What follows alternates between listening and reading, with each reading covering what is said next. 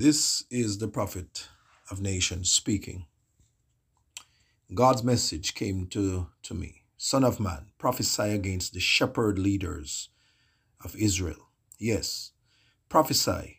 Tell those shepherds, God, the Master says, Doom to you, shepherds of Israel, feed in your own mouths. Aren't shepherds supposed to feed sheep? You drink the milk. You make clothes from the wool.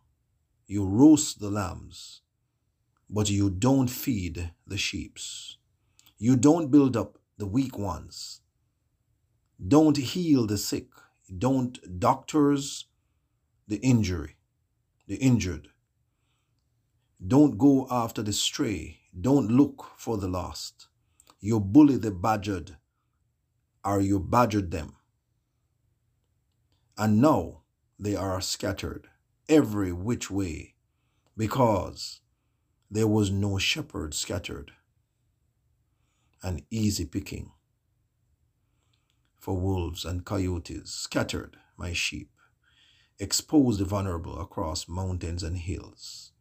My sheep scattered all over the world and no one out looking for them.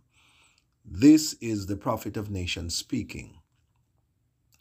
This is a message to the leaders of Israel. This is the prophet of nations speaking. God's decree.